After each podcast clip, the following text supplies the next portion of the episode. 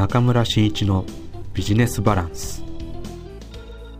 はい、えー、ビジネスバランス研究所の中村です、えー、今回も引き続き、えー、カットクラブの、えー、竹中さんにいろいろとお話を聞いてみようと思います、えー、前回ですね、はい、えー、訪問福祉というお話をしていただきまして、えその中で、まあ、今の高齢者の方々が我慢をして、はい、あのまあ、いるというようなことをお話しいただいたんですけども、はい、これは今後どう何かこう解決していくということを考えられておられますか？そうですね。あのお年寄りの方っていうのは皆さんが我慢をするものなんだっていう間違った認識があるような気がするんです。なるほどはい。それは、ええ、あくまでも我慢を美徳として生きてこられた世代の方が、たまたま今高齢なんだということなんです、あはい、これ間違えたら大きなことになっちゃうんで、うんえあの何が言いたいかと言いますと、はい、今から10年経った時の自分の姿、想像できます中村さん。そうですね、まあ、白がもっと増えてますよ、増えてますね、も増えてます、えー、体力に負けて、肩の肉も落ちてますよね、そうですね、体力も落ちてますもんね。体力も落ちて気持ちだけは変わらないと思うんですよ、そう簡単には、えー、ただ体はね正直なんですよ、うん、体は正直これ何が言いたいかというと、えー、体が正直ってことは10年経ったら10年高齢してるんです自分自身。そうですよね、うん、ですよね、えー、10年後の日本を見た時の高齢者って呼ばれる人たちはどういう人たちかっていうと、えー、日本をず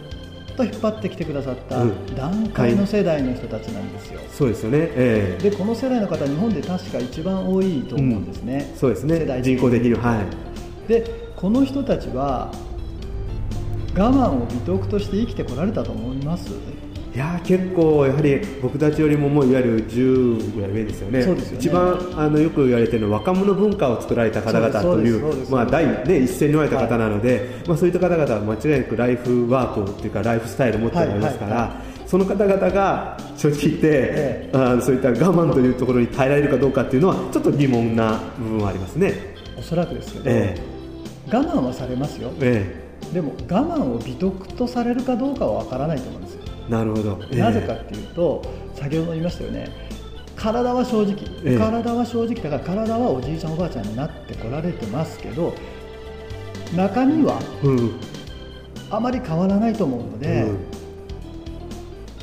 ん、嫌なものは嫌って言われると思うんですよ、うん、なるほどなるほど。そうですね。おそらく、うん、でこう自分のカスタマイズされた文化をお持ちだと思うんですね、自分のこだわりというものをね、えー、この人とは違うみたいな、うん、まあ、服にしても。そうですそうです、えー、自分流という、えー、大事に持ってらっしゃるのでうん、でそれをあもうお年寄りなんだから今までと同じように、えー、このサービスを当てはめて勉強すればいいじゃない、はい。並ん。でください、うん、で、はい、右から左までもうずっとこのおじいちゃんもおばあちゃんも同じ刈り上げ頭の坊主頭みたいなものをしてしまって、うんえー、おそらくあの引きこもりうつ、うん、そういう人たちがたくさん生まれるっていうよりも、ええ、あのそれ前、ええ、クレームの嵐だと思うんです。なるほど。これは、うん、たまたまね、ええ、この私があの美容師の仕事をしてるから、ええ、この世界で話を例えてますけど、え、クレームの嵐っていうことは、介護に対してもだと思うんですよ。あそうでしょうね。医療に対してもだと思うんです、うん。うん、まあ、強いて言えば結局国の施策とかに結びついてるかもしれないですよね。なんでこんな、えーね、状況になるんだというような感じですね。す。えー、あのパワーっていうのはそのなんて言うんでしょうね。信念のパワーみたいなものをお持ちだと思うんですね、うん、この世代の方って。えー、だからあの僕たち青春時代の時に学生運動を起こしたこともないですしないですね、うん、起こそうっていうこうパワーもなかったんですよ、でうん、でもそれを現実やってこられた世代なので、えー、舐めてはいけないと思うんですそうですね。そうなんですよ、うん、ですからこの世代の人たちが10年後にはもう高齢者と呼ばれる枠組みに入られることをこれも逃げられないので、えー、そこをちゃんとこう見据えて、えー、今から何が僕たちはできるのかって、その準備っていうものをやっていかないといけないのかな、うん、そうですね、うん、それを強く強く感じる今日この頃なんで、えー、それであの異業種の人たちっていう、はい、あの前回もお話ししましたけど、その異業種の人たちとその10年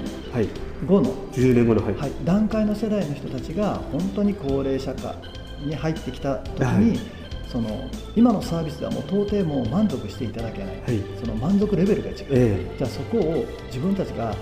どう知恵を出していくのかということを、はい、この仕組みを作っていかないといけないんです、ね、そうですね、うん、でそうなった時いろんな知恵を出していただかないといけないわけですよね、うん、そうですね、はい、そうなった時じゃあ誰がその未来のこの社会をイメージしてどうあの知恵を出してくれるのかって言ったら意外とですけど、私はこの若い人の方がいいアイデア出すような気がするんです。僕の経験ですよね、えー、20代30代。そうですそうですそうですであの異業種のミーティングをよくやるんですよ、はい、あなるほど。はい。あのまあ、この参院のね、はい、この未来を必ず背負って立ってくださるであろうとあの勝手に期待してるんですけど、えー、そういう青年層をあの異業種のね、えー、集めてあの寺子屋クラブって作ったんですよ、え。ー、でこれはあの先生はいないんです、あの毎回やるごとに会費1000円払って、私ももちろん払います、で私は先生にはなりませんし、でみんなが先生でみんながリスナーなんです、うん、でルールはこう絶対否定をしないこと相手を、うんええ、で自分が将来こういうことをアイデアを出したい。こういうことをやってみたい、うん、っていうことに対して質問は自由にバンバン。に、ええ、でそういうこのプロフェッショナルの中でこのバンと自分の意見を述べたときに質問が来てそれに対して答えられるような力を持たないとやっぱり生きていくことは難しいと思うんです。そうですよね、はいぱりこう質問されるからもっと深くなっていきますよね。大概あの1回質問は答えられたら2回目の質問に答えられない結構人多いですからね、はい。えー、ですからあの同業の質問って想像つくじゃないですか、えー、でも異業種の方の質問っていうのは角度が変わりますから、えー、新鮮なんですよね。そうですね、えー、ですからみんなが先生になるわけでうん、でみんなが生徒にもなるわけですから、うん、ちょっとあの今までの異業種のつながりとはちょっと毛色の違うものをね、うん、やってみたいなと思って、でそこでもやはり高齢化社会っていうのは大きなテーマになってますから、参院だけではないですしでその若い人たちの意見っていう、はい、アイデアっていうものをこう述べてもらった時に、はい、あの私が以前入らせていただいていた、はい、その異業種の世界があったんですけど、そこではやはりあの痛い痛いなっていうその思いを抱いたことあるんですよね。えはあ、それはそれはあの、うん、ある若者がそのああいい意見言うなと思って私は聞いてたんですけど、ええ、やっぱりこうおじさまとかおばさまになってくるとその自分うというね 経験からくるね、うん、こういうふうにやっていくもんなんだとか、うん、こういうふうにやっておけば間違いないんだとか、そういうこの経験からくる思い込みが強いんですよやっぱり。えそれは正論かもしれません、ただその強い思い込みを当てはめすぎるなっていう感じは受けるんですね、うん、そうすると経験値のない若者はものが言えなくなるんですね、うん、で思い込み経験値の思い込みはないけども若者にはおじちゃんおばちゃんが持ってない大事なものがあるんです、それは？時代のセンスです。なるほど時代のセンスです。はい。あそこそこはい。これはもう逆立ちしても勝てないんです、うん、うん、そうですね。はい、ええ、であの高齢化社会、はい、いわゆるまあ未来ですよね、ええ、この未来を見据えて未来を考えて未来のためにって言った時に、ええ、本当に必死で考えてるのは、ええ。おじちゃんだと思いますかおばちゃんだと思いますかそれとも若者だと思いますか？そうですね。本当に真剣に考えてるとすれば若者の方が考えやすいでしょうねだって、自分の将来が長いですもん。長いですからねおじちゃん、おばちゃんより、うん、そうすると本気で考えますよね。そうですね。で、時代のセンスも持ってますから、そういう彼ら彼女たちのアイデアだとか知恵だとか意見をやっぱ抑えるっていうのは、日本の損失だと大げさに言うと思うんですね、ですからあの彼らにどんどんどんどんこのいろんな自由な意見を言っていただいて、はい、それを我々おじさま世代っていうのは謙虚にちゃんと聞くべきだと思うんですね。そうですね、はい、でよくあのおじさま世代っていうのはあの、まあ、本当に経験もあるしねやってこられたので、えー、力もありますし、ねえー、知識も豊富ですし、うん、ただその